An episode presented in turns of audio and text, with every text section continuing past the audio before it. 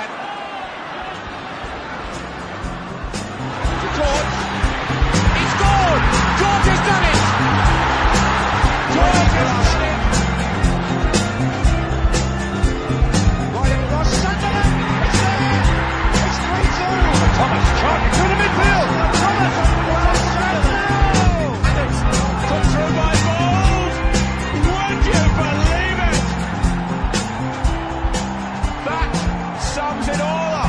Arsenal, the cream of the crop.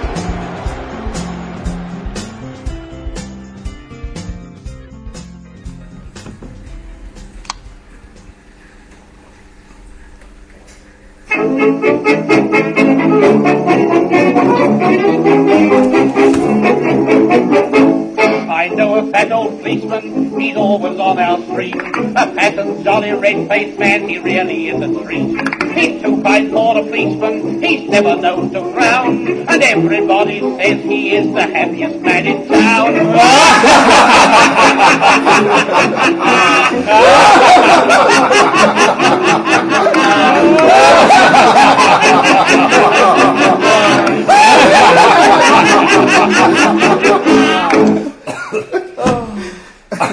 Welcome to the 147th edition of the Gooner Podcast. This is your host Kevin Witcher, and we are recording on the Wednesday evening after Arsenal's final match of the campaign, the 4-0 drubbing of Aston Villa.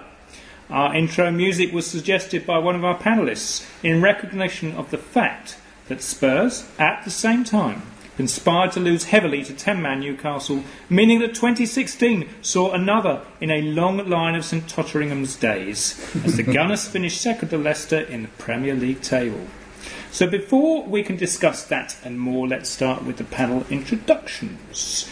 First up, he's back with his tattooed arm, his encyclopedic knowledge of goalkeepers, and the ability to take my digs at him in the name of listener entertainment squarely on the chin. The man Arsenal had the temerity to turn down for a job in the legal department on the basis that he was associated with the Gooner. It's hello to the one and only Mr. David Udo. Oh, Gaffer, you told us to turn the phones off, Gaffer. They're just going to offer you the job now. Just offering. If that's you available. Evening all. So anyway, after that brief interruption, next up, a fellow editor and a man I had the pleasure to spend a decent break in Catalonia with recently, at least until we arrived at a football stadium to see Arsenal wallop 3-1 by some outfit wearing red and blue, without being able to summon up even one decent Spanish forward in their front three. However, I enjoyed the anecdotes relayed of his time spent in the area previously, none of which will be repeated here. Still, plenty of footballing matters to discuss this evening. It's a warm welcome to Hampstead's finest and the man of 1,000 names, Mr. Mustafa Emmanuel Goldstein. Happy St Totteringham's Day to one and all. And last, but by no means least, Journo About Town and author of the recently published Miracle of Copenhagen book about Arsenal's 1994 Cup Winners' Cup triumph. He's here to plug the new tome, but has a solid connection with the Gooner by way of the many fascinating interviews he does for the fanzine. It's only a matter of time before he appears on Sky Sports' Sunday supplement, as the man's ability to network is something that has to be seen to be believed, not least drinking with his fellow hacks until 4 a.m. after the Football Supporters Federation Awards last December, in a King's Cross hostelry round the corner from the St Pancras Renaissance Hotel. On the shortlist for the nicest man in football journalism, it's a pleasure to welcome back Mr. Laith Youssef. Cheers, Kevin. That's the best intro I've ever had. Thank you very much. Nice. I love it. Funny, he called it The Miracle of Copenhagen, and it's not a biography of Nicholas Bentner. I'm very upset. Volume 2, perhaps. Yeah. Right, so, I mean, there's only one place to start, really. Indeed. I mean, did we need Sunday after that season? Dave? Did we need it? Great question. Yeah. I think we did. I mean, since Christmas, I mean, it's been disastrous in many different ways. For me, in particular, I mean, the protest days, as it were, and fights breaking, physical and verbal fights breaking out between us. I mean, me and my father, we held out the signs and Well, I held one up and the guy behind me took it out of my hands and screwed it up. Thankfully, I had 10 printed out, so that will learn the fucker. But it was just really, really nasty. And I was really, really fearing things like the lack of appreciation. Yeah. In terms of whether it would actually take place, or and if it did, who would actually turn up. So for us to actually have something to celebrate, it put goodwill into the ground, and it was a welcome relief. But as long as the season will act as a reminder that we have got to improve over the course of this summer and resurrect this already dwindling squad, then, so be it. Yeah, you're absolutely right, David. Well said. I just thought it was fun on Sunday. It reminded me of the old days. It was just you go to the game, catch up with your mates, it's a really sunny end of season day. Arsenal play well, admittedly, towards the end. But we've just got Spurs to laugh at every time. And when that came through that they were losing, I remember 89-90 at Norwich, last game of the season, 2-2. We had to win to finish third, and Spurs were sort of challenging for third, fourth. And it went round the ground, they kept us in afterwards, and it went round the ground and Spurs were losing, we were going to finish third. And it was just a rumour. And from that day onwards, I've never, ever listened to anyone in the crowd go, yeah, we're winning, unless I've seen it unless someone's proved it to me myself. So I was still a bit sort of dubious. Even at 1-0, 2-0 up, like for Newcastle, and I was just like, no, Spurs are going to come back. They're not going to lose to a team that's relegated, who couldn't even beat Aston Villa, who are arguably the worst team in the Premier League since Derby County, the legendary Derby County. In 2007-8, sorry. Billy Davis's army. Yes, yeah, absolutely, yeah. Who achieved a magnificent 11 points. So I'm still thinking Spurs are going to come back. And we've had it all year about, we're the greatest side ever, all the rest of it. Spurs are back. It's a sea change in London football, sea change in North London football. I put in my Islington Gazette Arsenal column this week all the facts about, fewest goals conceded, all the rest of it. I'm not going to go and mention it now because it's far too tedious. But even then, after all that, they still couldn't finish above us. And we've supposedly had one of our worst seasons ever. It was just, the laughing policeman is just so apt. So, it's a great, great call by Basti to put that on, because it was just a really fun day. And obviously, in the hostelries of North London afterwards, it was just very, very enjoyable. So, yeah. I've not laughed so much since getting that result. I wasn't at the game, strangely, having been to pretty much all the games prior to that. Couldn't get a ticket, but... I got the half-time score, and my big worry was, oh great, Newcastle are doing their side of the bargain, and we're 1-0 up, and that means only one thing, 1-1 against Villa. Yeah. And of course, the beauty of it is, that if Tottenham can't beat a 10-man relegated Newcastle, in fact, sorry, not beat, get a draw, then they really are very, very, very poor. There were rumours that they were on the piss the night before. A team whose star player was a Spurs reject they got rid of to Newcastle in January. Yeah, the irony. Yeah, Sir Andros Townsend. Sir Andros. So, sorry, Basti, carry on. Sorry. Yeah, so I'm just, I've just been, it's just brilliant just to have that at the end of the season, after what was a frustrating season in some ways. But here's the thing, I think, we say it's frustrating. I'm watching Match of the Day, Danny Murphy and Shearer afterwards were doing their utmost to try and put a dampener on it, and it was Be Nice to Tottenham night on Match of the Day, as we'd expect from them. But what was really, what gets me is that Man City, Chelsea, Liverpool, Man United, all the big clubs, right? Well, not Liverpool, but all the big clubs. Where were they? Mm-hmm. We actually had relatively a very, very good season, and I hate to be the one to say this, but all the Wenger out lot, of which there are quite a lot, of which I've sat on the fence for a long time about it, but became more Wenger outish this season than ever. Okay, I'm going to ask you now then at that point. Did Arsenal progress from the previous season? Well, clearly, yes. We're in second position, right?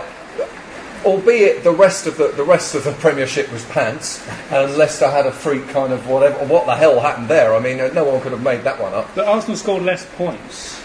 We did score less points, and yet we're in second position. We still progressed up the league table. I've been saying the last few years, the whole podcast thing, when we were third and fourth, can we progress? Progress, not perfection. At least if we're moving forward, then I would have patience and say, well, you can't really argue. Listen, I mean, the thing is, the City fans and the Chelsea fans... Well, I mean, all those clubs are changing their manager. However, the next question I've got for you is the last three seasons Arsenal have been fourth, third, second. Do you believe Arsenal will win the title next year? There's an if, which is good old summer transfer fees and all this blah blah blah. Kroenke, you've got lots of money to spend, Wenger, now, and it's his. You know, if he goes and gets Ibrahimovic and Mario Götze, and the feel-good factor would go. You know, you'd get 20 goals out of, you'd get 30 goals out of those two at least, more hopefully.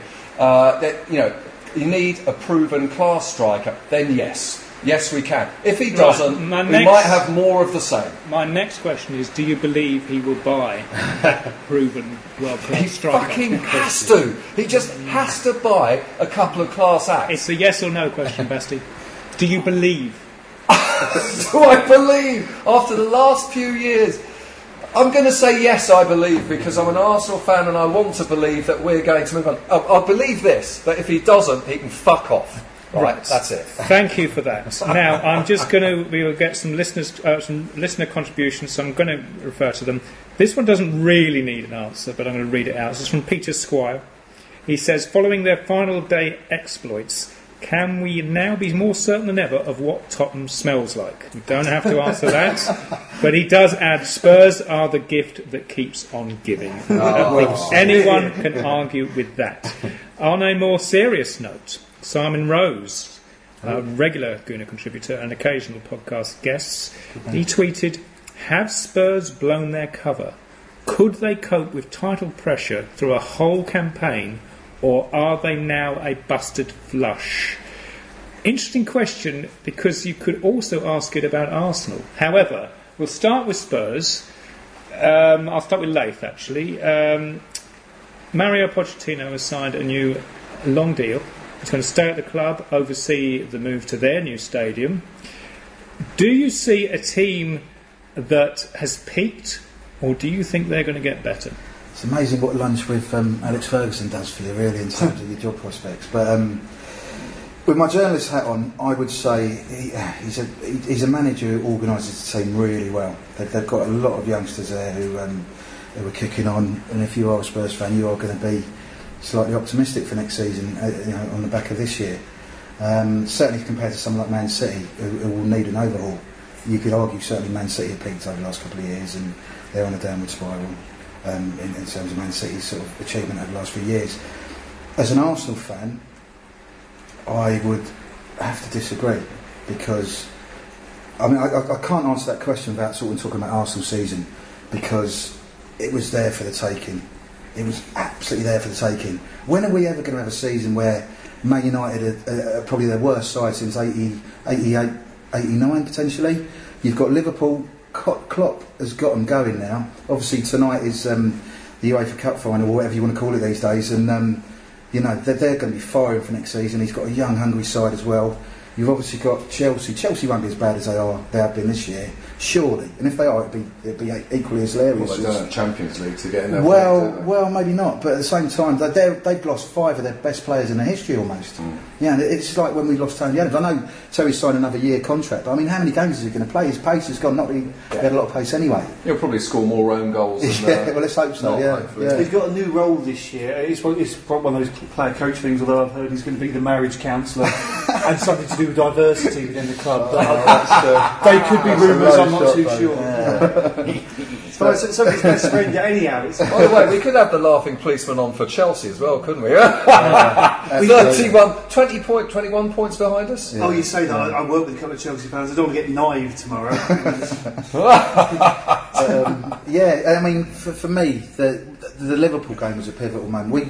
We came through Christmas. We ground out that 1-0 against Newcastle early on, and we're like, we've got a chance. Even Danny Murphy, who no Arsenal fan particularly likes in terms of being a pundit on Match of the Day, was sort of saying, well, Arsenal have got a chance. And if someone like him is going to say it, then what do the rest of us think? And that Liverpool game, I think it was the 12th, 13th of January, I was covering the game for the Isn't It Gazette in the press box at Anfield, and I literally had to delete my match report on the final whistle. It was a good lesson to me, if nothing else. But if we'd have won that game 3-2, we could have really kicked on. And then obviously you've got the United game at the end of February. It was such a weak United side. Obviously, Marcus Rashford did well, and good luck to him. And I'd almost take him to Euros, because you want to pick the players in form, and he's done really well this season. But to lose 3-2, and it could have been a lot worse, but to lose, that was the main thing, was just so gutting from an Arsenal point of view, because they were there for the taking, or they should have been there for the taking. And it was almost like we shrank, we bottled it, for want of a better phrase. And you still think, right, okay. And you know, doing the press conference after with Wenger, every time you see his quote in the paper, you're like, right, he's up for it, he's defiant. I saw his body language that day, and he was saying, yeah, we're going to win the league, or we're going to challenge the league, I should say. His body language didn't believe that. No, nowhere near believing that. And then we've got Swansea on the Wednesday. You think, right, okay, 3 points against Swansea, with all due respect to Swansea. We lose that as well, and it's just... It's the same old thing every year, and I'm just so frustrated as an Arsenal fan that, you know, obviously, like you say, I mean, you could say we're progressing in terms of, right, okay, we're third, now we're second. But I've given up on stats in terms of sort of quoting them, apart from, obviously, my Arsenal Islington Gazette column, because you look at the Brazil-Germany semi-final. That was the 7-1, when Germany beat Brazil 7-1. Brazil had 53% of possession. After that, I was like, I'm never going to believe another stat in my life. So you could argue, yes, obviously we have finished rounds up, which is great. But who have we finished rounds up to? Leicester, and it's deservedly so. They deservedly won the league. But this was our time, and we've just blown it again. So I'm going to turn the question round before returning to Spurs, David. The idea of a busted flush, psychologically, is there any way back for this Arsenal team in terms of the next couple of seasons, should they be in the position to challenge for the title come February? With the current squad as it is now, entering into the transfer window, no, it needs refreshing. I mean, as we all know, last summer we were the only team in the top five leagues across Europe, in the top division of those leagues, that did not sign an outfield player in the transfer window. And with all due respect, whilst he settled in relatively nicely, El Neni was done out of desperation. I mean, it's not as though we were fighting off Barcelona, Juventus and Bayern Munchen to get hold of him. I think Wenger himself said, they were so cheap because nobody knows who he is. It's like, well, that's great. Well done, global scouting network of Carbassiou, Moreau and Grimandi. Très bien, mes amis. We need improvement. Blatantly so. It looks almost certainly Granit Xhaka, that deal is done. My understanding from people I've heard of is that Gazidis is going ahead with his Q&A in a couple of weeks' time. As before then, we are set to, my understanding is, we are to unveil Xhaka and another big name, big money signing, and Gazidis is happy to do that Q&A, say, well, look what Daddy's given his children, you do this as a thank you. Yes, we'll have this question from the Hungarian Arsenal fan who's got no idea what he's talking about, as we had the last Q&A here. But in answer to your question, the current squad, no. You see after games when we lose, they can't get down the tunnel quick enough, but it's not as though they huddle up together. You see Sanchez and Ozil, they go off separately, not together. Although they've got the right to go off together, saying we are so much more than this. We have to move in the summer. They go off separately. They don't care. They go off in dribs and drabs. The team needs to kick up the arse. Wenger trusts or relies or has too much faith in these players, so can't motivate them. Steve Bold, to make sure he pays the Rodine school fees for his daughter, puts out the cones and does absolutely nothing else. We need investment into this team, not so much, not just financially, but in terms of the right players. If we get a new spine in that team and a proper leader and some physicality, in answer to your question, we've got a chance. Well, but the current squad, no. I think a couple of men might be a good idea. That's what I mean. I've sat next to Kev a couple of times, and we both agreed that there are too many. It's a soft touch. There's too many. You know, players like Ozil and Sanchez. Yes, of course, they're extremely talented. But there's Sanchez got a little bit more metal. But there's no metal in the team. When you need that bit of Tony Adams putting his fist up, going "come on," you know, there's no "come on" there. Giroud doesn't have it. Just the way he runs. I mean, there's the body language thing. You know, we're a bunch of perfume ponces, to put it in Whitnail and Island. I think it was summed up quite perfectly by the first Watford goal in the FA Cup game. In the sense that the cross comes in, and you've got a 6'8" former German captain and a Brazilian international centre half standing there, and then just not the big fat Watford centre forward, the other one's in the middle of them, and he manages to get to the ball. How did that happen? You know, that's a. But hang on, I'm going to come in here and say I had a look at the table on the way here. Goals conceded. The best record was 35. There were two teams. I think it was Man United and Spurs. Next was Leicester and Arsenal with 36. Now, I know Leith has said his thing about stats, but we consider them at the wrong time, in the wrong games? Because on paper, it looks like we've got as good a defence as any other team in the Premier League. It could be a timing thing. I mean, I think everyone remembers the Barcelona home game, the first 68 minutes of that. We played really, really well and withheld them. But we get one double chance and we get excited and the players go over the halfway line, and then we get caught on the break. And remember, I don't know about you, when the goal went in, it wasn't the Barcelona fans cheering. It was the rest of us going, oh... Yeah. Because it's like, oh, well, we're kind of done now. Yeah. I mean, with regards to stats, yeah, okay, right. We may have that with regards to goals conceded. Look at goals scored. We scored one less goal at home than Newcastle United. Is that right? Yeah, we had the same number going into the last game. Yeah. They scored 5 and we scored 4. No, I mean, what the problem is at the other end, we're not scoring enough goals. Our defence is it's not brilliant, but it's not lethal. It's that old illness of getting around the box, keeping possession going round, and not putting the thing in the back of the net. I can't remember which game it is now. There've been so many this season like that, but there was one where we went through the whole first half and we hadn't had a shot on target. And I'm thinking, what the heck? We've got to have some shots on target, and you've got to have play. Now for that, that's why I mentioned players of the quality of Ibrahimovic and Mario Götze, who you can criticise them or whatever, Götze in particular maybe, but he's a player who scored the winning goal in a World Cup. He's an experienced player. Ibrahimovic obviously is a class act. What we're missing is either a Wright, a Bergkamp, an Henry, that someone who can say, right, whatever happens, I'm going to get fucking 20 to 25 goals this season, so don't worry about that bit. And unfortunately, Giroud has fallen short. I mean, his top score has been 16, which this season as well, and then... League goals, and then 2 seasons ago, I think he got 16, but he's never hit that 20 mark.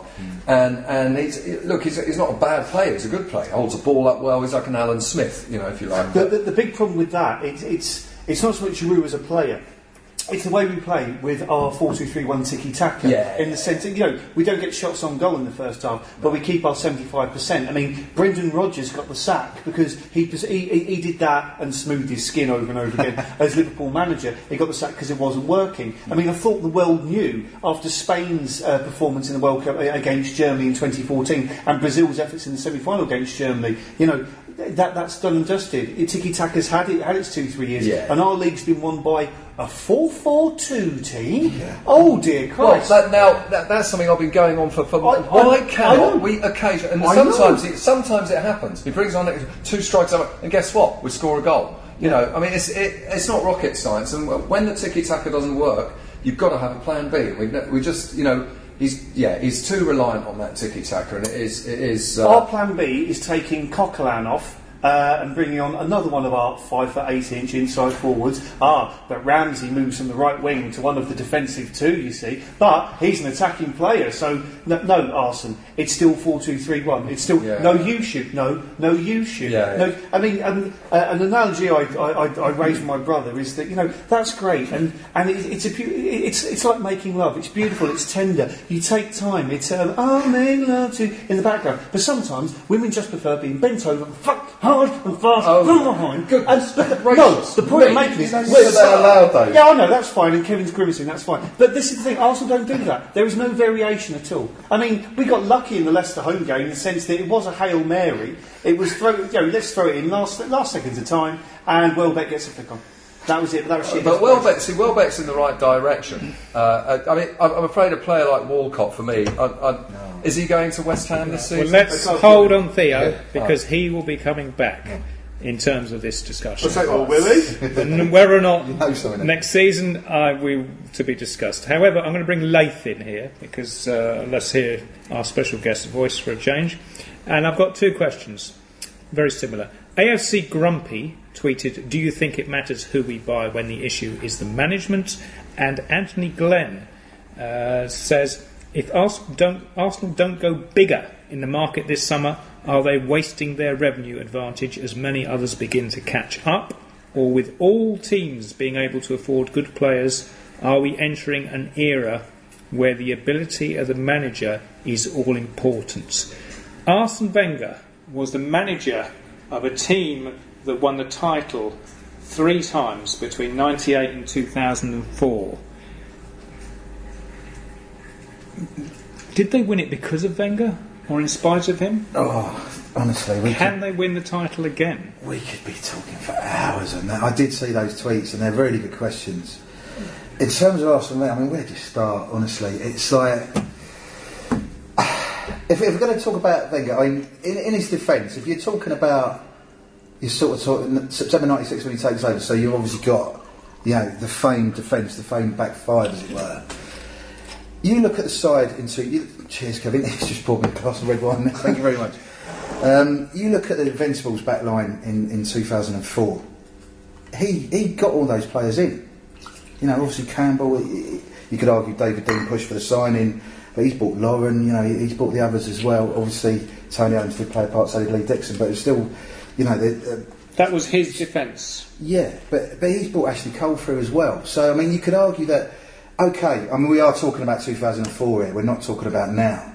But he did bring that defence through. So, and also, what makes it more frustrating is because he can do that. We've seen he's got a proven track record. Arguably the greatest league team in the history of English football. That defence was practically his. So, again, it goes back to his stubbornness. He's just so stubborn in terms of what he does. And it's Groundhog Day. I tweet it every year when we get knocked out of the Champions League. It's Groundhog Day. And that's half the reason people are so fed up, because they're just sick of it. So it is the manager? But yes and no. That's the whole thing. It's yes and no, because... doesn't matter who we buy in the summer, as long as the manager remains, we are not going to win the title. If you put a gun to my head and ask me that question, or a glass of wine, I would say, yeah, we're not going to win it. We're not going to win it. I disagree. I think with the right personnel, ultimately, Arsene Wenger isn't running around that pitch. And what I've seen... this season is a team that has skill and ability and has obvious weaknesses. I think you touched there. Sorry, can I just interrupt? Yeah. Skill and ability is great, but when you go to Old Trafford on the 27th of February, and if you win, you can go top, or you know, if you beat Liverpool, if you hold on to a 3-2 lead, yeah, that's not skill and ability. That is character. That's all it is. Just head the ball out of my corner. And I agree. Get stuck in. It's not about skill and ability. No, and it's about getting stuck in your team, playing for the club, playing for the badge.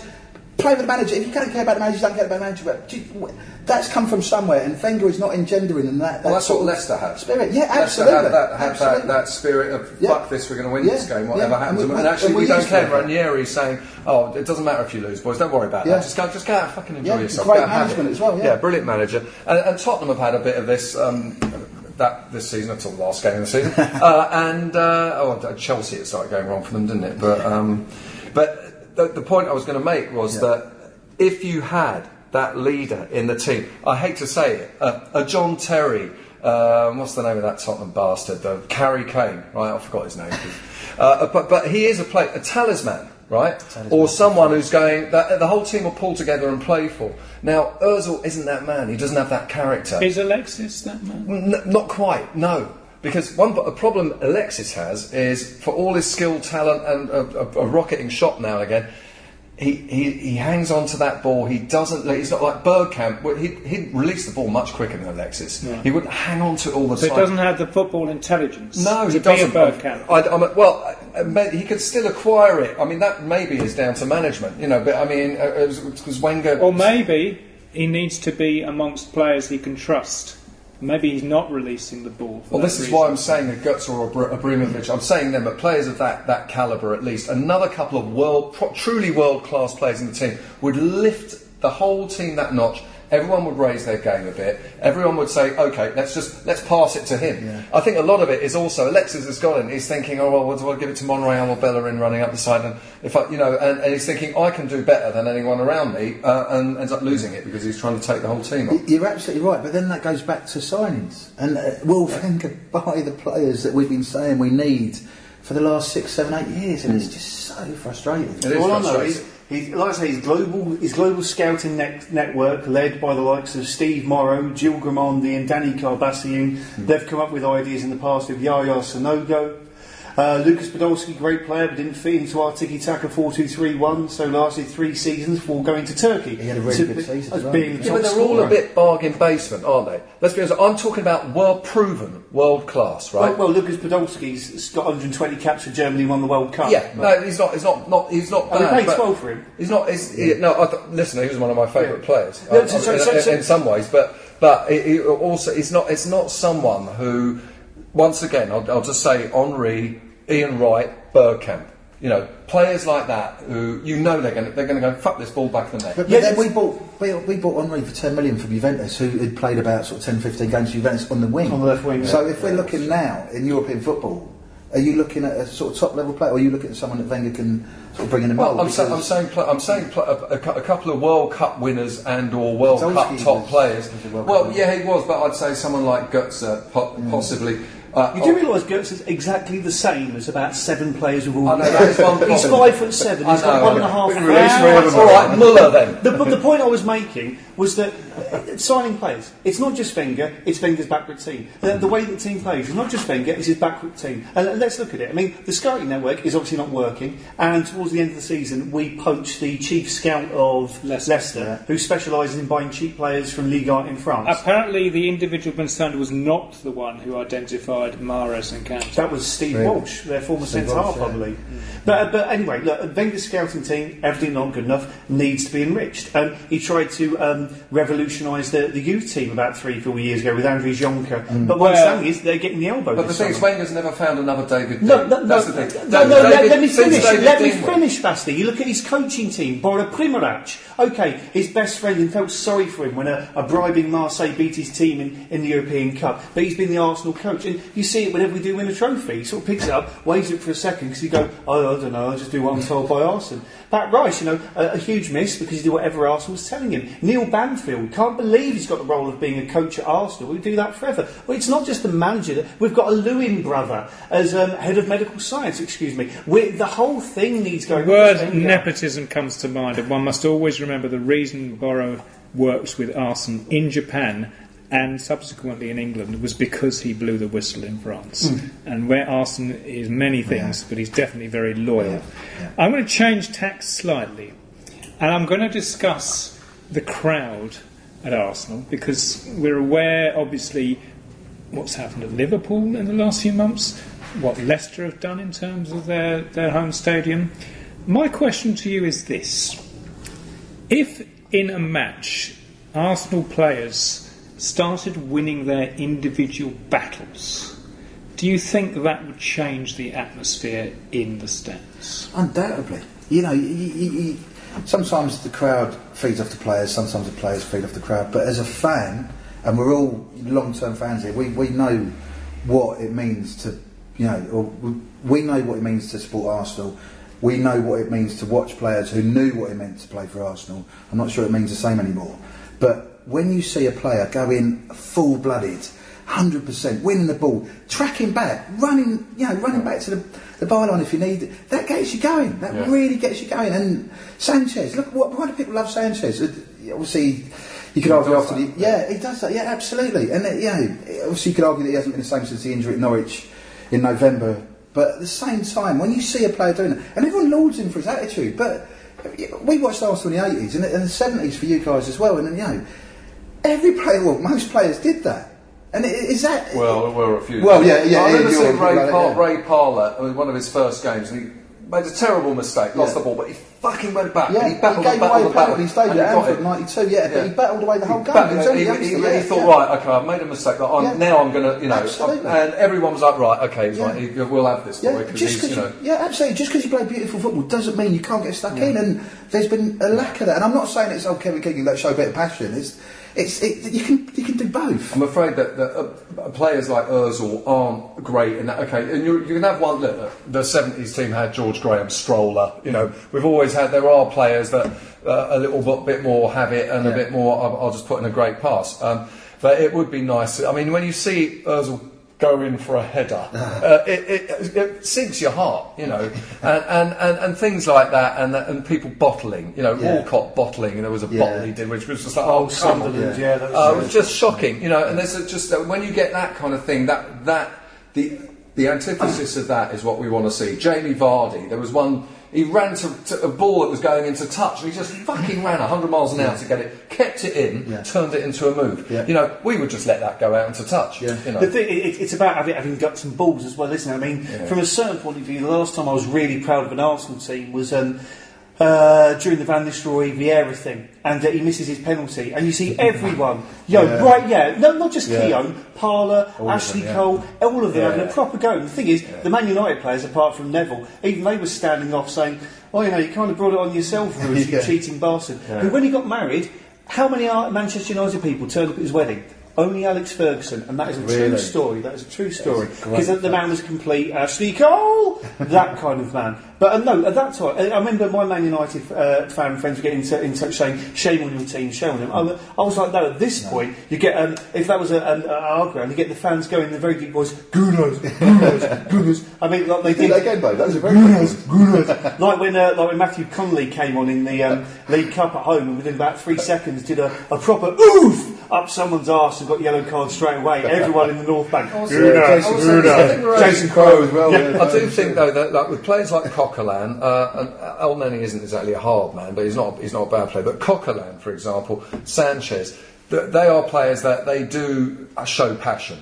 And so we've got a couple. I think that we're just a couple of players short. I really do think even we've been a couple of players short for 8 years. The problem is, I don't know. I've never been in a dressing room with Arsene Wenger, madam. But I don't think he's the sort of manager who maybe he shows his players too much respect. Does he get a hairdryer out? I mean, I don't know, what does he do? David Seaman said in his autobiography in an interview, he said the traditional thing was the dressing room was essentially completely silent, players talking to coaches about, you know, maybe I should do this or a little twinge in my knee, whatever. But it wasn't until that goes, make your way to the pitch, the Wenger stands up and probably says good spirit, good quality, mental strength, and then they go out. But this is the thing, if you say it in that way, whereas if you get your hairdryer out, mind you, I mean, if you look at other managers in the Premiership, Phil Brown on the pitch wouldn't let them go in, gave them the finger on the pitch in the corner. Well, yeah, but I mean, look at the champions. I mean, you can't see Ranieri. I don't know. I mean, I think behind the scenes, he picks his moments. Yeah, that's what I've read. Yeah, so, he buys more pizza. Yeah, but there's another side to him. Yeah, so he can get the hairdryer out. Apparently so. Yeah, but I think every manager has to have that in his locker. When things aren't going well, and you see Ramsey kicking the ball into touch, and Theo doing nothing, or whatever. And you've got to say, there's a point you've got to say, look, come on, that's what's the fucking matter with you? Yeah, do you want this show? Yeah. Do you want this league or not? Yeah. Get out there. Yeah. You know. Well, it's still the Zen thing, isn't it? I will just refer... Well, then we should get a Buddhist monk. Get a Buddhist monk if we're going to do this anything. Well, who knows? We can't afford the Dalai Lama, can we? I'm just going to name-check Darren Rackham, principally because he does the design for the Gooner front and back covers, but he did send in a question which we've already covered, but I will just read it out to acknowledge Darren. Does the panel think that no matter who Wenger buys, the same problems will always be there down to his management issues, i.e. defensive frailty, players trying to walk the ball in, and inevitable injuries? Now, OK, I think we've covered that. However, I will now move on to Joe Gagliardi, who tweeted, a regular contributor to our questions, has the British core group of players been a failure? Now, remember, gentlemen, in the Premier League rules, effectively there has to be a quota of domestically developed players. They can actually be European, but by nature a lot of them are going to be British. In the sense that Coquelin's technically domestically bred because we got him from Lorient, Cannes, I believe that he would count, for example, like Fabregas used to count. Yes, but ultimately we had the big splash about 3 or 4 years ago, 5 players signing contracts. I think it was Jenkinson, Ramsey, Wilshere, Gibbs and one other. The Ox. Oh, the Ox. And then Theo separately signed a few weeks. Signed our team. Yes. So basically there was then this idea that the future of Arsenal was British. Has it worked out? I'm massively disappointed about the fact that it hasn't worked out. And let's face facts, it hasn't worked out. Obviously you can argue with Wilshere. He's suffered really bad luck with injuries and it's curtailed his career because he can be a great player, and it would have been interesting to see how our season turned out if he'd have played 38 league games at the peak of his powers. But in terms of someone like Kieran Gibbs, it's just such a shame he's made of balsa wood. And obviously, the fact he hasn't kicked on, I don't know whether that's affected his attitude. I don't know. I'm not sort of cast aspersions, because I do love him. I think he could have been a great left back, and it's not to say that he can't be. But the whole of them together, you're right. The way that they were sort of collectively announced, yeah, this is the core of the Arsenal side. It's a British heartbeat, as it were, and it just doesn't come through. And I don't know why. I really don't know why. It strikes me that a lot of the long-term injuries seem to be to these British guys, yeah. And I'm also now bringing Danny Welbeck into that's a real shame. That was a shocker. Yeah. It's just weird. Mm. I just can't work it out. Same trainers doing the same training sessions. I know I brought him up previously, but I'm still confused as to how and why we pay Shad Forsyth £1.4 or £1.8 million a year just for him to put those cones out in the pre-match warm-up, where they just have to do a little shuffle over them and then run back to the dressing room, the very last thing, which Sanchez can't be bothered doing. And he's like head of strength and performance and fitness conditioning, or words of that ilk. But what actually does he do is brought in to make our players fitter, and that's evidently a failure. Having said that, as part of his deal, the German national team take him back for international breaks, and he'll certainly be there with them for Euro 2016. So he mustn't be bad at his job. The problem is Wenger and the way he runs it. I remember seeing that warm-up before the Swansea game, which was just the low point of my season, Swansea at home. And I looked at them and I just thought, what are they doing? It was just such a weird warm-up. It didn't look like they were really. They were doing anything with the ball. Someone I know has compared the Arsenal warm-up to Sunday League standard. Yeah. I mean, I've never seen anything like it. What they expressed to me was that currently the top teams warm up with a ball all the time. Yeah. Arsenal barely don't. I mean, I'm never in time to know that. Well, it was Bill Shankly, so it was the old Liverpool way. It was always only train with the ball. Yeah. It's fucking football, And have the ball at your feet. If you're going to do it with your feet as well. I personally, when I go on holiday, right, and I go for a jog, I have to do it with the football. I don't see the point in jogging on its own. I don't see these people pouncing around, running up and down. Why run up and down with that without a football at the feet? 20 minutes ago, you were very much an Arsenal believer.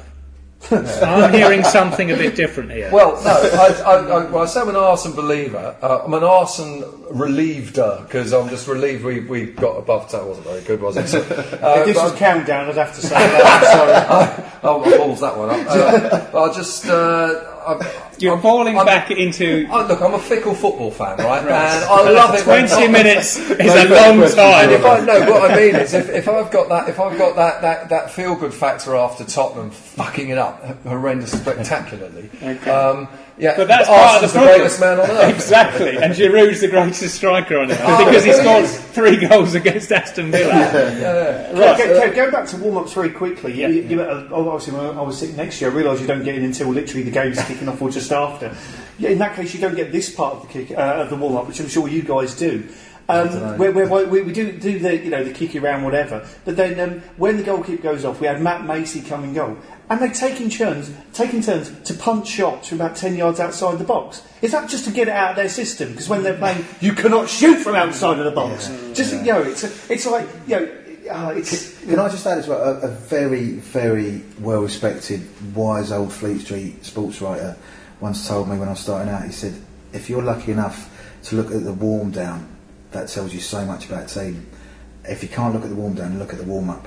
And I think it really says a lot about Arsenal at the moment. Well, I don't think we do one, do we? Yeah, well, yeah. So actually, no, thinking about it, the warm downs I've seen when doing photography at Petersfield with my brother, and we sort of wait there for 20 minutes half an hour after the game for him to upload his photos. The away team always comes out, all of them, doing a warm down. The warm downs I've seen, it's when you've got the likes of Wilshere or players of that ilk returning from injury who don't actually come on. Yeah. They do a warm down, even though they didn't even warm up or actually play.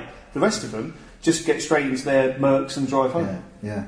But mind you, I remember going to Highbury, and I was honoured to be invited into Pat Rice's office with Gary Lewin's brother, Keith Lewin, who was a thing that he took me out for the day there, and he said, "Have you got a tie? Because I need a tie." So I said, "All right." So we had the tie, and we did the whole kind of Upper East End bit. But I remember going out onto the pitch afterwards, and it was Stephen Hughes and Dennis Bergkamp. The players who weren't playing were warming down. Well, they were having a 20-minute run. They get sort of run around the pitch a bit. But any of the players who played, well, they were just in the dressing room, and they didn't do a warm down. So even at Highbury, that's not been an Arsenal thing, I don't think. Yeah, but the game has changed in terms of fitness and preparation. Yeah. Yeah, I have to stress he's talking about now. Ultimately, we haven't, and as mentioned, he's got the same backroom team. It's the likes of Borough Primrat, Bamfield, a Lewin brother, and Jerry Payton, the goalkeeper coach. It's nice, and nepotism and or family, different bits and bobs or whatever. But it does need to change. I mean, you look at the coaches we have got who have left, apart from Pat Rice, bless him. They were poached. I mean, when Fabianski went across to Swansea, they took Tony Roberts with him, and Chesney came up straight away saying, "Gutted, actually really gutted. Great goalkeeping coach." Fabianski was so pleased. Eddie Midzvetsky, when he left our team to go and follow Mark Hughes everywhere, again, that's a loss. Let's say you've got the right to pick and choose from the Arsenal coaching team. It's like, well, Primarac has been here for a while. Yeah, I wouldn't touch him with a borrowed cock. Thanks very much. I'll take the former Chelsea reserve goalkeeper Nidzewski. Yeah. Thank you. Our coaching team, our holdback team, not good enough. I always think it was instructive that Alex Ferguson changed his number 2 every so often, just to get a fresh idea, fresh set of eyes, and just a new attitude, really. Obviously, you could argue Steve McLaren was one of the choices, but at the same time, McLaren was a good coach. As a number 2, good coach, absolutely. And Wenger doesn't do that. Maybe not such a good manager. Yeah. But I mean, we talk about British players. Theo Walcott, body language and the lack of appreciation. Suggested we might not see him next season. In fairness, he had a hamstring injury. he couldn't do the body bump with Mertesacker. Right. He had an injury, bless no him. Danger of a medical there. Can I just say about Theo Walcott? January 2006 we signed him, didn't we? Yep.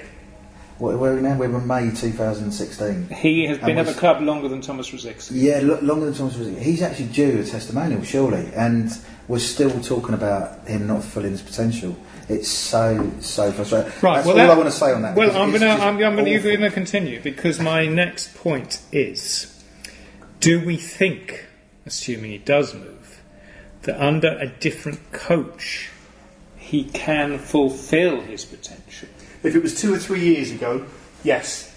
But when he got his ACL injury a couple of years ago, as we've seen, that's rid him of his pace. You never see him do that thing where he nicks the ball round the left back and say, "Come on, let's go for a jog," see who wins it, because he's lost that part of his game. Yeah, he doesn't take play. No, he won't, yeah. And that's proved that that's 70 or 80% of his game. So if it was 2-3 years ago, that's probably part of the reason Wenger was thinking he's not done it at all. And a 5'7" quick centre forward, they are redundant in the 4-2-3-1 ticky tackle. What are you doing? Yeah. But I can't let him go, because he'll go somewhere else. It would be brilliant. But now he's redundant. You're absolutely right, Dave. I completely agree with what you're saying as well. But it's also the fact that he just seems to have lost his way.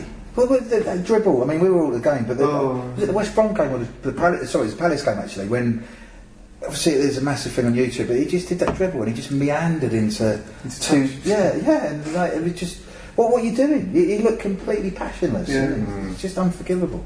Okay. Yeah, I mean, as you said, 80% of his game was speed, having the ball, and running. At, if his finishing was never the height of his game, but now he hasn't got the speed and he doesn't take players. It reminds me a bit of Michael Owen when he just sort of disappeared. I remember his debut though. He came on as a sub with half an hour to go when we 1-0 down to Villa at the Emirates, and the first game, But that was a different Walcott. He was doing the step overs. He was putting the balls past player and going around the other side. He was nutmegging people going around them. Everyone where I was sitting, first game I was in the clock in. Everyone was getting excited. Like, give it to the fucking kid. Give it to the fucking kid. Yeah. But he is what he is. He's 27. Yeah. He's got his second kid on the way. Mm. He's just waiting to sit out his 5-year contract and then fuck off to Major League Soccer. That's what he wants. I think we should have a little thought for Flamini, Rosicky, and Nicola Arteta, because they, although good servants to the club and everything, I mean, Arteta has not been around as long as the other two. I mean, Flamini obviously went and came back, but I must say I'm relieved that they are leaving, because I mean, I feel that players like Arteta and Flamini, albeit Flamini did show some passion, I don't think in the last 3 or 4 years they were necessarily... They weren't title-winning standard. No, definitely not. And Rizicki, could have been. Yeah. Well, Rizicki's a world-class player. Yeah. But, I mean, talk about balsawood. I mean, it's balsawood and China and everything else is breakable. And it's a killer, Rizicki, because I saw him score a goal at Hamburg, you know, when we beat them 2-0 in Hamburg. And that goal. That was his first goal for the club. It was just brilliant. I remember and I've seen him do it. And against Tottenham, when he took them on, you know, single-handedly. And he celebrates with Sign of the Devil with both hands. Love it. As a heavy metal fan, he got me. It's his boyhood dream football star, right? He's like the top footballer. He's who you want. And the 1-0 against Tottenham the day after my mum passed away, and he went and put that ball in the roof of the net at Tottenham, and it was just like, you know, I was going like that, obviously. And it was interesting to see how much love there is for the guy, which demonstrates something we're not aware of, which is basically what goes on behind the scenes between the players in terms of influence and the dressing room thing.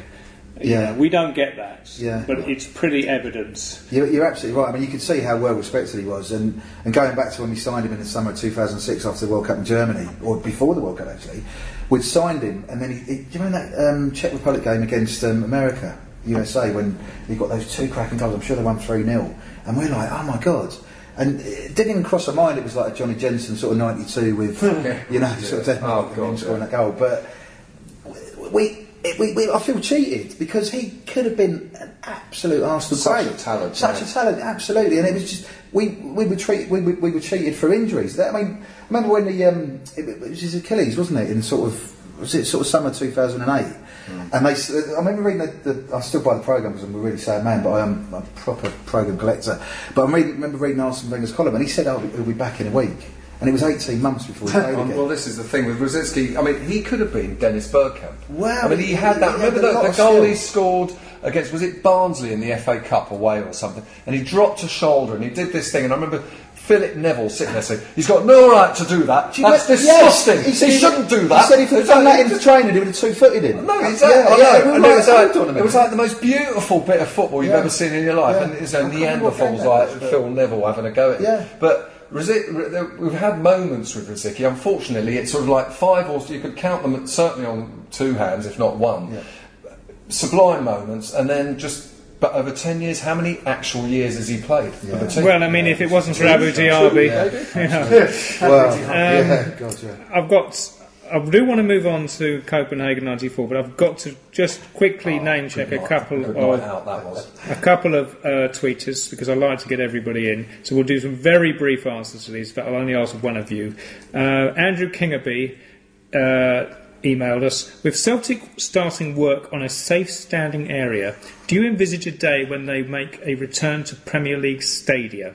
After all, it has now been proved that the policing, not the terracing, caused the deaths at Hillsborough. Now, I'm just going to give this one to Basti because atmosphere is one of your key points. As far as standings concerned? Standing. Well, argument for... I would say, well,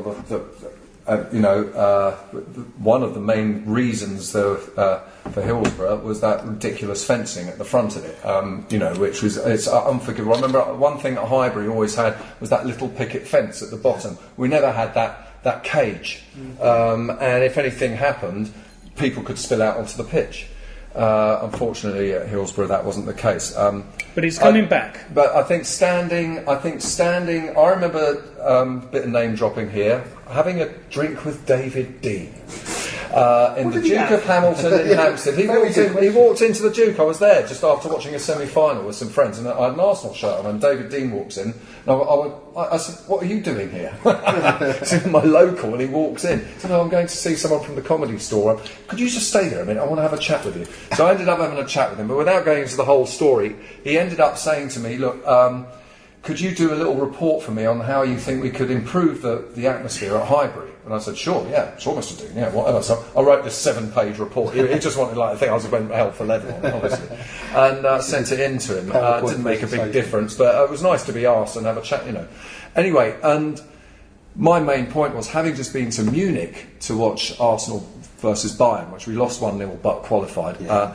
And that standing seat thing where you could stand up and you had your own little terrace around you, and there was no way there could be any crushing or anything like that, but you stood. And if you're standing, you are the 12th man. You're going to sing more. You're going to have a better atmosphere. Standing means getting on your feet with the team. Come on, all that. Yeah. And we try it here. Now at least stewards don't make us all sit down all the time as they had done for a while. But it is a big thing, I think, definitely. I don't know if they were all standing at Leicester all season, but I should presume they probably were at the end. Probably at the end. So in conclusion, when the fat lady sings, she isn't sitting on her ass. Now, absolutely. Any singing teacher will tell you if you're going to project your voice, you have to stand up. Last question from Dave. Do you want to say something? You're right. I just wanted to say, touched on it briefly, but massive respect for the Liverpool fans after struggling for so long. I'm going to stop you there. You're going to come back to it The next question, the final question from a listener, is from John Hughes, who says, "Would you take a Liverpool-style Europa League run over the last 16 Champions League exits as usual?" So in other words, would you exit Champions League at the group stage to give Arsenal a chance in Europa League? However, first up on Liverpool fans. On a really serious note, I was up at Hillsborough in September '88 to watch Arsenal play Sheffield Wednesday. There was only like 17,000 there, 500 Arsenal fans. I remember walking through that tunnel. Was 2-1? George Courtney was ref, so I don't remember that. But I remember the League Cup game. I think. Yeah. That was the quarterfinals. I remember that because I was on the upper tier. Right. Yeah. We travelled up with Amy Lawrence, who was actually standing downstairs. Oh, really? Yeah. Amy's fantastic. I've got a lot of respect for her. But I remember going through that going through the turnstiles, obviously in Leppin's Lane, but going through the tunnel and there was no lights on. You're thinking, I was only like 16, 17, this ain't safe. And then, without going into too much detail, the police didn't particularly impress me that day either with 500 Arsenal fans. And, for what they've gone through and to fight against the whole system. As a journalist, you, for me and a lot of journalists who I respect and I work with and across the board as well, you want to report the truth. And the truth was not what the Sun put on the front page, and it's an absolute scandal. And it's all credit to every one of those Liverpool families and every one of those Liverpool fans who spoke for 27 years, whatever it was, to go, well, no, this is not the truth. We did not do that. There were factors. Astonishing it took 27 years for the authorities to acknowledge what was bloody obvious to everyone within a few weeks. Yeah. Absolutely, yeah. But to answer your question, I would say, for me, if you talk about safe standing, I think you can do safe standing. I like you say, you talked about Munich. I was at that game as well, and you can do it. And obviously, like you say, Celtic are doing it, and good luck to them as well. I would just go to Liverpool fans and say, do you want safe standing or not? And if you do, then we'll have it in England. If you don't, from what you've gone through, I'll completely respect your opinion on that. Okay, well let's switch. To answer your Europa League. Yeah, Europa League. I would go for a 99-2000. Choice or answer, right? Because we obviously qualified for the Champions League, weren't good enough in the Champions League, end up in the UEFA Cup, and the UEFA Cup run was a lot more fun until we got to the final. Obviously, it was Copenhagen against Galatasaray and Copenhagen against Parma, but that run, we beat Deportivo Coruña, La Coruña. I don't know if you could say it better than me, David. Deportivo La Coruña. No, it was Celta Vigo. No, Celta Vigo was Champions League 2003-04. No, I actually watched that game, 3-2 in Vigo. So the semi-final was Lons. The semi-final was Lons, the quarter-final was Coruña, 5-1 hybrid. The last 16 was Nantes. That was the game before Christmas. We beat them 3-0 at home. We beat La Coruña in the quarter-finals. Yes, yeah. My memory is fading. Oh, don't, honestly, I'm getting worse at that as well. But that UEFA Cup run was fun. That was really good fun until we got to the final. The Liverpool fans certainly seem to enjoy their semi-final. Yeah, and credit to them as well. That was an amazing game, certainly against Dortmund in the quarters as well. But the subject of European competition, Leif, you are here for a very good reason, and we are running out of time. But I'm going to extend the podcast a little bit past the hour, which I shouldn't, but I'm going to. Copenhagen 1994. Before we get to the main man here. Basti. John Jensen, in a pub, 3 a.m, standing on the table going... Absolutely. Was it something about the Scum? We beat the Scum 1-0. Were you there when he realised he'd lost his wallet? That I don't know. I don't remember him losing his wallet, but I remember him standing up. I remember walking in, and Brolin was there in the pub. Oh, was he? Yeah, Brolin was in. Walked to the door sideways. Then. Well, I don't know. I went into that pub, and then the first thing I saw was Thomas Brolin. Brolin doing there after the game. He was in there visiting the bloke who owns the pub because they're all like, it's all like Copenhagen. He'd been there, but obviously he knew him or whatever, and he went there. Well, I don't know, but he was in the pub having a drink, Brolin. After the game, right. And I was all like, "Oh, it's Thomas Brolin." Thanks for hitting the post, fella. Yeah. No, it was like, let me buy you a drink. To say he was looking pretty miserable. And anyway, so the night went on, and then sort of like my train left at 6 a.m. Where was so the train? I thought, well, I might as well Hamburg. Was it really? Yeah. So I was waiting for the. Train. I thought, okay, well, I'm just going to do all night in this pub, and who walks in?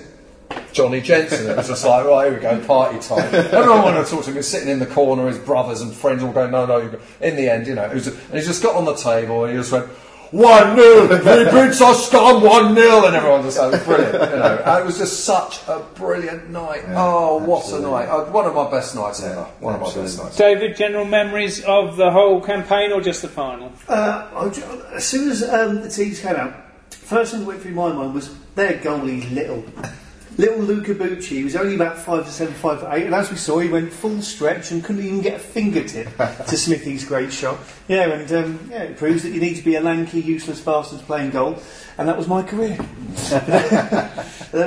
remember that. And with hindsight, when I was at the book launch of Lath's novel last week, someone had managed to get the DVD recording from ITV Sport put onto the VHS recording put onto DVD, and we watched that, and they showed the starting 11, and they had the likes of Faustino Asprilla, Thomas Brolin, players of Gianfranco Zola, and we had a midfield of Ian Selly and Steve Morrow. Yeah. I mean, there's theft, and then there's a blind robbery. Don't forget the worst bit of the actual match of the final was with, I think, 20 minutes to go or something, and Eddie McGoldrick comes on, and I'm thinking, for fuck's sake, you know, we're not going to make this. In fairness, he's the finest Arsenal player who was born in Corby. He really is. You love yourself. Right, I'm now going to go to the author. Sell the book. Oh, well, I don't know about selling the book. I'd love to sell the season though, because it was fantastic. It was, as I said to somebody, and firstly, can I thank Kevin Whicher of the Gooner for coming along and backing my my launch party. It was very, very. I was very honoured to have you there. Free pie and a drink.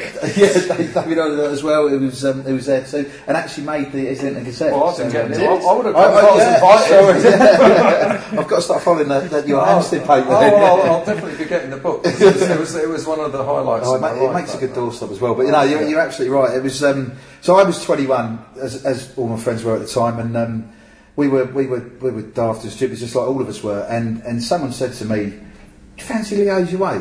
And you're like, you go around England, you're following Arsenal everywhere, and in the early 90s, Arsenal weren't the greatest team in the world, although we still won the league in 91, as opposed to sort of Spurs going with the greatest team, and still haven't won it since, you know, God knows when. But we said, yeah, let's give it a go. Let's go to Liège. So this is obviously before the internet, before anything at all.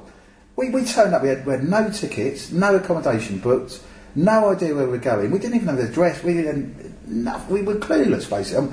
You could argue I'm still clueless now, but the fact we turned up, and we literally just turned up at the Schlesien Stadium, I seem to remember, although God knows what it's called now. Park. No, that's Copenhagen. You're talking about Liège. Oh, right. Sorry, Liège. Yeah, you sort of turn up, and they were like, "Yeah, documentation," and we're like, "Okay, I've got." Do you remember those visitors' passports? Those beige sort of. Literally, absolutely, yes. We turned up with those. And we were like, "Well, will this do?" And they literally sort of unfolded it and then sort of tried to look officious. And someone photocopied it, came back, and I'd like to think somewhere in the bowels of Liège Stadium is a really bad picture of passport picture of myself and my friends. But so that was like a couple of days before. So we just literally got on it in Liège and on the outskirts, and sort of turned up on the day, got the tickets off a tower.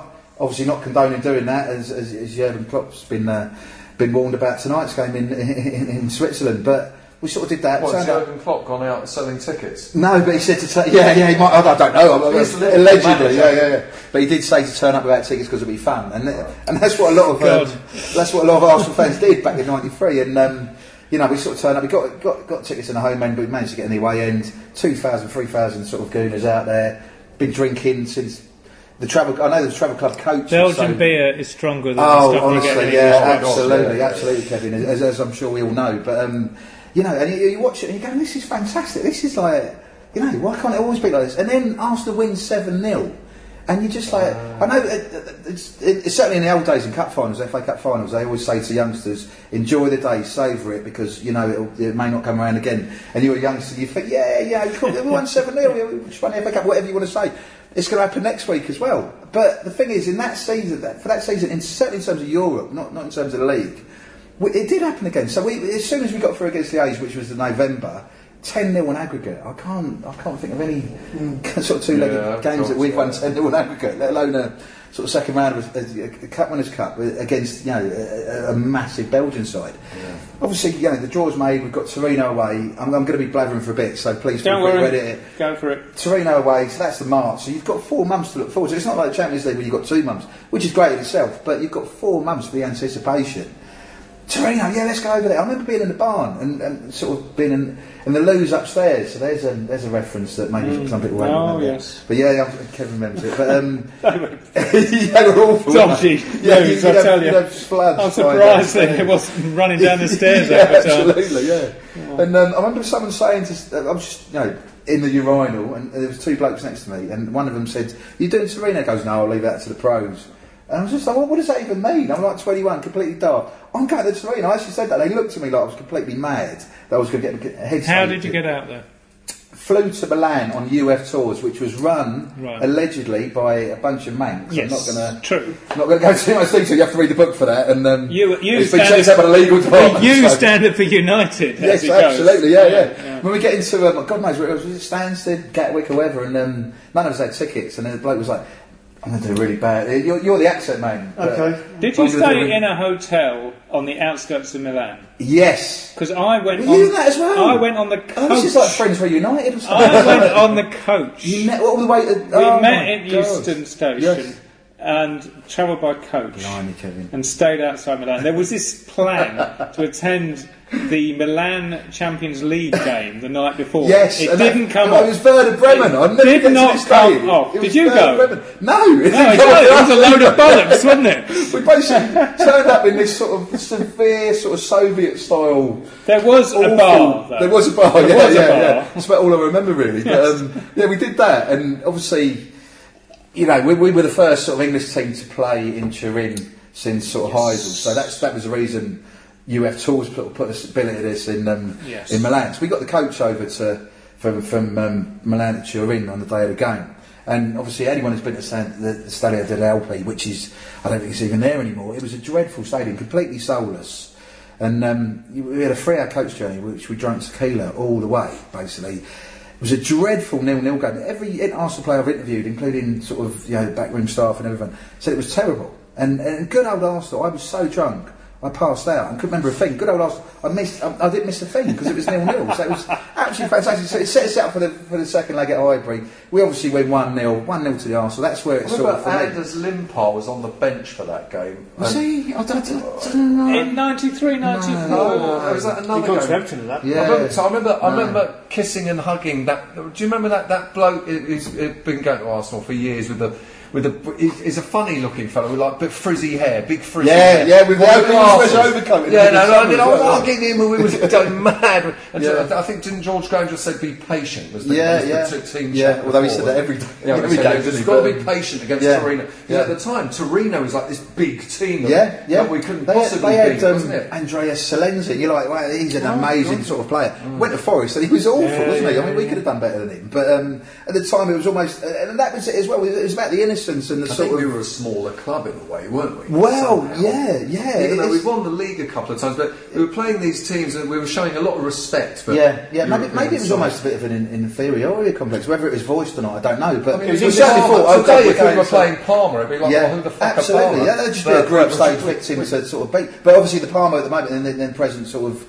You know, well, yeah, but I mean, they were a big team at the time. Yeah, absolutely. And Serie A was one of the cusp. Well, isn't it? Because I mean, the Cup Winners' Cup, you know, as it was then, which doesn't even exist now, or the Europa League, you know, they're things that these days, because of the founding of the Champions League, it seems to have changed. They almost don't matter unless you're in it. I mean, we're going to go and watch the second half of Liverpool Seville tonight. Yeah.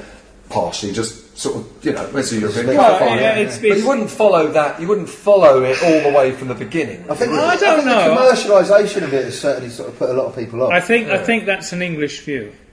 I think if you go abroad, people do respect. They take that competition a lot more credibly, and it's very significant tonight because obviously at stake is not only the trophy, but a place in next season's Champions League. Absolutely, and that's going to make a huge difference to either team. Yeah. But anyway, what's the name of the book again? The Miracle of Copenhagen. Thank you very much for asking back. The Miracle of what? The Miracle of Copenhagen. The Miracle of Copenhagen. Right. So, I mean, do you want to briefly? Yeah, I won't. I'll stop blabbering now. But it harks back to a more innocent time, a happier time when everyone was in it together. There was no social media for good or bad. Everyone was in it together. You were an Arsenal travelling fan. You were behind the club. You were all united. A better time. Well, you know. Stick your eye pit and hand up your arse, is what I say. David. Right, okay. You can stick your fucking iPad. So, basically, a lot of stories. Including a few. I didn't realise quite how many until I skimmed through the book yesterday, but I'm well represented, to say the least. You'll be getting the invoice for the royalties. Yes.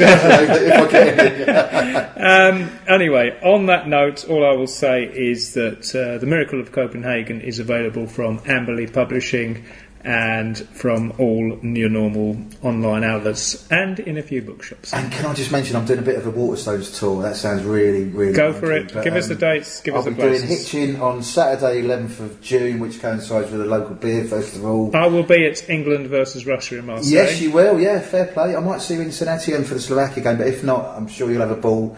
It won't be anything like France 98, England, Tunisia in Marseille, hopefully. I hope so too. Wollongong City, Waterstones, 4th of June, Bedford on the 28th. We're getting more dates, including one with an Arsenal legend. Watch this space. But yeah, thank you very much. 2 Finchley Road, but Waterstones, but don't do Hampstead Waterstones, who threw yours truly out of the shop. A story to be told another time. All right, the only other thing I will say, if people want more detail, follow Leith on Twitter. Leithy29. And you will get the plenty of notice of these signings, I do not doubt. Did you call yourself that to steal Marouane Chamak's shirt number? I thought it was. You called it there, mate. Okay, I've just got time to plug the current issue of The Gooner, which is the final one of the season. It went on sale at the Norwich match at the end of April and features, amongst other things, an interview with George Graham's first assistant manager at Arsenal, Theo Foley, conducted by Leith himself. It also carries articles on the benefits or otherwise of signing Zlatan Ibrahimovic, goal-scoring centre-backs, the Arsenal ladies, and Stan Kroenke as well. Are we going to sign Zlatan Ibrahimovic? No, it's a press idea, but not reality. Can I just say, as we do the minutes at the end, the lads who are cycling to Paris, the Pello, Tony Adams lads, yes. Good luck to them. It's a brilliant cause. Look them up on Twitter. Fantastic calls for it's been done by a great set of lads. So I just had to do one plug. So fair enough. To return to The Gooner, it's available from the online Gooner website. If you want a copy, sent in the post, or you can buy an e-edition of it to read on your tablet or your phone. Full details on the website of that. Also, a bit of housekeeping here. We are also looking for a couple of new sellers for The Gooner next season, because a couple of our sellers are basically moving out of London. So if you're interested in making some money before going into the stadium to watch the game, just get in touch through the website. Look for the link to the contact page at the bottom of each page if you want to volunteer for that. A reminder that you can contact us regarding anything to do with this podcast via Twitter at Gooner Podcast and via email.